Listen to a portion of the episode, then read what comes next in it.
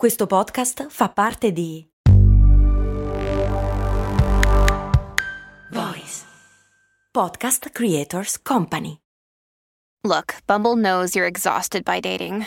All the must not take yourself too seriously and 6 1 since that matters. And what do I even say other than hey? well, that's why they're introducing an all new Bumble with exciting features to make compatibility easier, starting the chat better, and dating safer.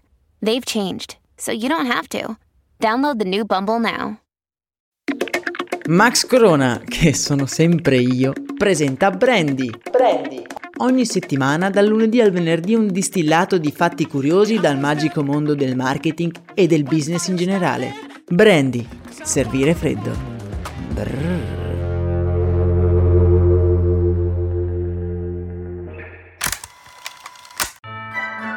Bentornati! Siamo entrati in una nuova settimana, miei cari avventurieri. Una settimana particolare questa, sono giorni che ci porteranno dritti dritti al Natale e di solito sono pieni di impegni e di acquisti per non sfigurare con i parenti. Nel mio piccolo spero che le curiosità che abbiamo scovato in questo podcast possano aiutarvi ad intavolare degli interessanti conversazioni durante i vari cenoni e pranzi di Natale. Se avete difficoltà con i regali, la scorsa settimana abbiamo parlato dei prodotti più desiderati dell'ultimo secolo. Vi lascio l'episodio in descrizione. Oggi invece volevo parlarvi di un'altra tradizione natalizia, nata, pensate un po', da uno dei più grandi businessmen della storia, le luci di Natale. E se ci pensiamo un po', ormai sono state sdoganate anche per gli altri periodi dell'anno e sono diventate arredamento base per ogni localino hipster ottime per dare a tutti gli ambienti in cui sono posizionate quel non so che di accogliente. Ma noi vogliamo sapere la tradizione in sé, quando è nata?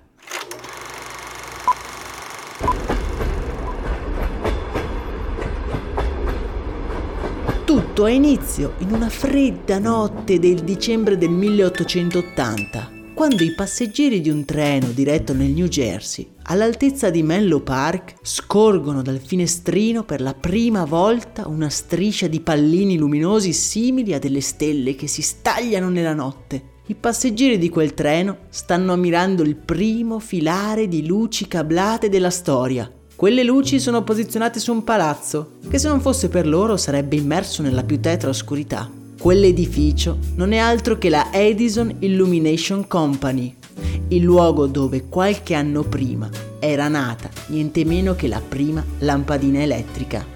È stato infatti Thomas Edison in persona, l'inventore della lampadina, a creare le prime luci natalizie per addobbare la sua azienda e renderla così visibile dal treno. Possiamo quindi dire che il primo utilizzo delle luci natalizie fu ancora una volta una trovata pubblicitaria. Provate a pensare in un mondo avvolto dall'oscurità, in cui non esiste energia elettrica, c'è solo un faro nella notte, la Edison Illumination Company. Davvero efficace, non vi pare? Il primo però a mettere queste luci su un albero natalizio non è stato Edison, ma bensì un suo socio e amico, Edward H. Johnson.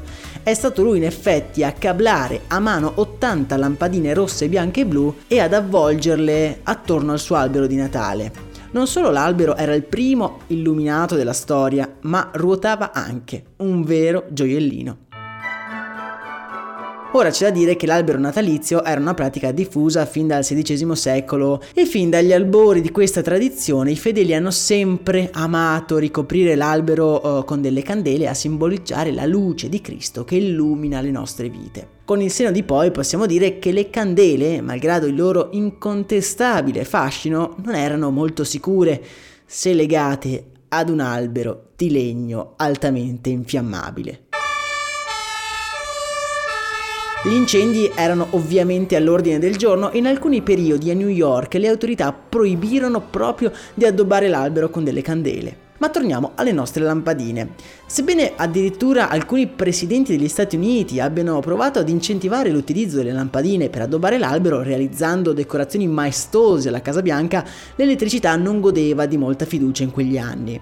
Oltre alla sua pessima reputazione, c'è da aggiungerci anche il costo proibitivo che aveva all'epoca. Addobbare un albero a fine 800 necessitava infatti intanto di un elettricista professionista e poi arrivava a costare minimo l'equivalente di 2000 dollari odierni. Insomma, non proprio una tradizione popolare ed economica. Le cose cambiano quando la General Electric produce il primo kit fai da te di luci natalizie permettendo più o meno a tutti di addobbare il proprio albero con poche decine di dollari e siamo nel 1903.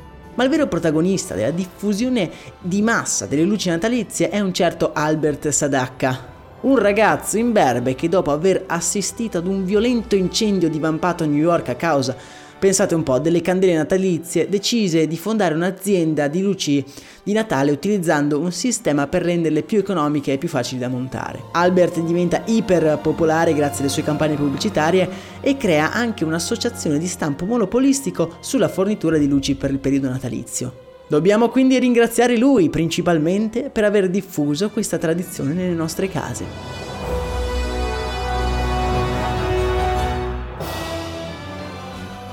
Ah, ma quanto sono belle! Trasmettono davvero un senso di sicurezza. Io molto spesso mi perdo, anche solo a guardarle, lì che addobbano il mio albero. Però sapete quanta energia consumano? Negli Stati Uniti le luminarie natalizie consumano la bellezza di 6.63 miliardi di kilowatt, che sono l'equivalente del consumo annuo di interi paesi in via di sviluppo. Le luci natalizie. Eh ma ragazzi, oggi non abbiamo più scuse, ci sono molti modi per consumare meno energia elettrica e fare anche non troppo male a questo nostro pianeta. Le luci a LED per esempio consumano molto meno e poi ci sono i timer per spegnerle quando nessuno le guarda, oppure le luci a pannelli solari che sono ottime per addobbare gli esterni. Pensiamoci quando decidiamo di rendere la nostra casa visibile addirittura dallo spazio. E con questi consigli pratici io vi do appuntamento ad un prossimo episodio. Ma prima, come ormai da tradizione, ringraziamo il tipper della giornata che con la sua donazione ha reso possibile questo nostro appuntamento giornaliero. Un saluto a Sabrina che ci segue da Udine e a cui lancio un sincero in bocca al lupo per tutti i suoi progetti. Vi ricordo che se volete sostenere il progetto trovate il link di TP in descrizione. Per quanto mi riguarda, ora vado ad accendere il mio albero di Natale e mentre lo faccio ripenserò a tutte quelle persone che su quel treno per primi hanno visto questa meraviglia brillare nell'oscurità. Un saluto da Max Corona.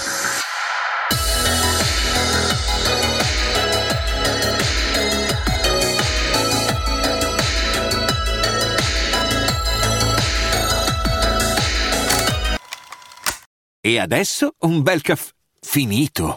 Perché rischiare di rimanere senza caffè quando puoi abbonarti a Caffè Borbone? Prezzi vantaggiosi, costi di spedizione inclusi, tante possibilità di personalizzazione e l'abbonamento lo sospendi quando vuoi. Decidi tu la frequenza, la qualità, scegli tra le cialde e capsule compatibili e crea il tuo mix di gusti e miscele.